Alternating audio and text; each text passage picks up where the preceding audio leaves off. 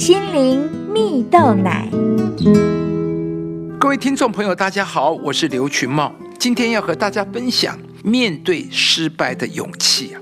美国奥斯卡金像奖是在众星云集的好莱坞里，人人都想争夺的至高荣耀。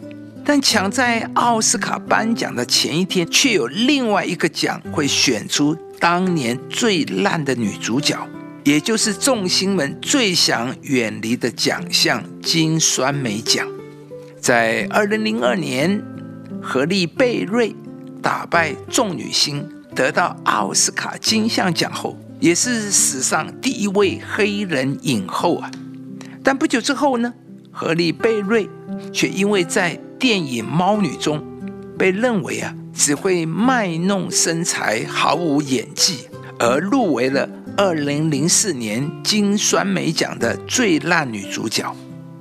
大家都认为啊，刚拿到奥斯卡影后的何丽贝瑞八成啊不会出席这个丢人的典礼。可是令大家意外的是，典礼当天，何丽贝瑞竟然盛装出席呀！而更在主持人宣布他的名字的时候，假装惊讶的双手抱头，兴奋的说：“天哪，真想不到是我得奖！”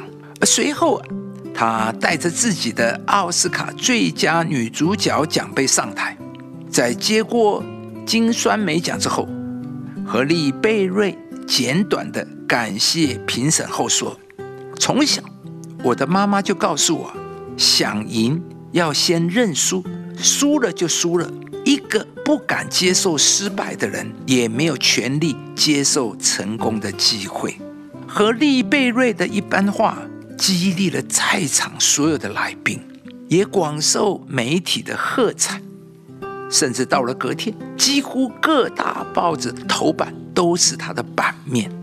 何利啊，因此抢尽风头。亲爱的朋友。一个不敢接受失败的人，也没有权利接受成功的机会。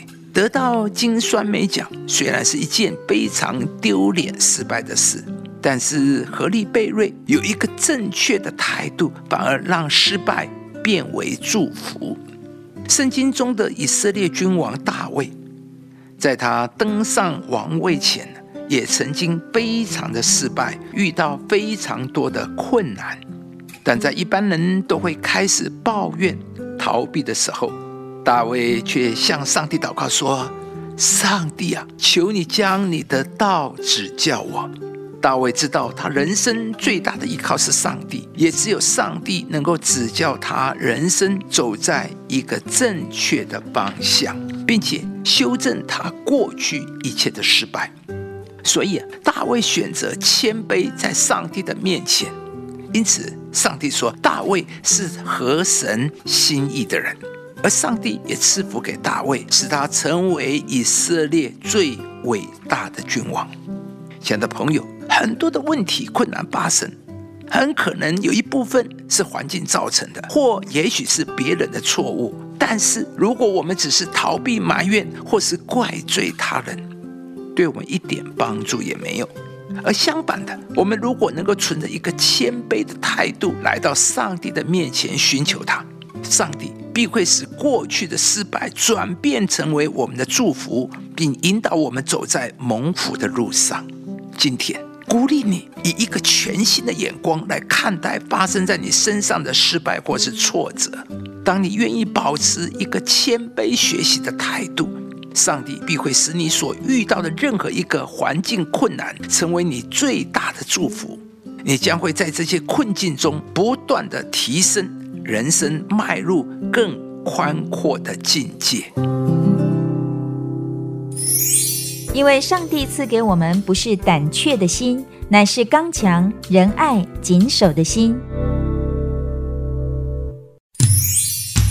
以上节目由中广流行网罗娟、大伟主持的早安 EZ 购直播，适林林良堂祝福您有美好丰盛的生命。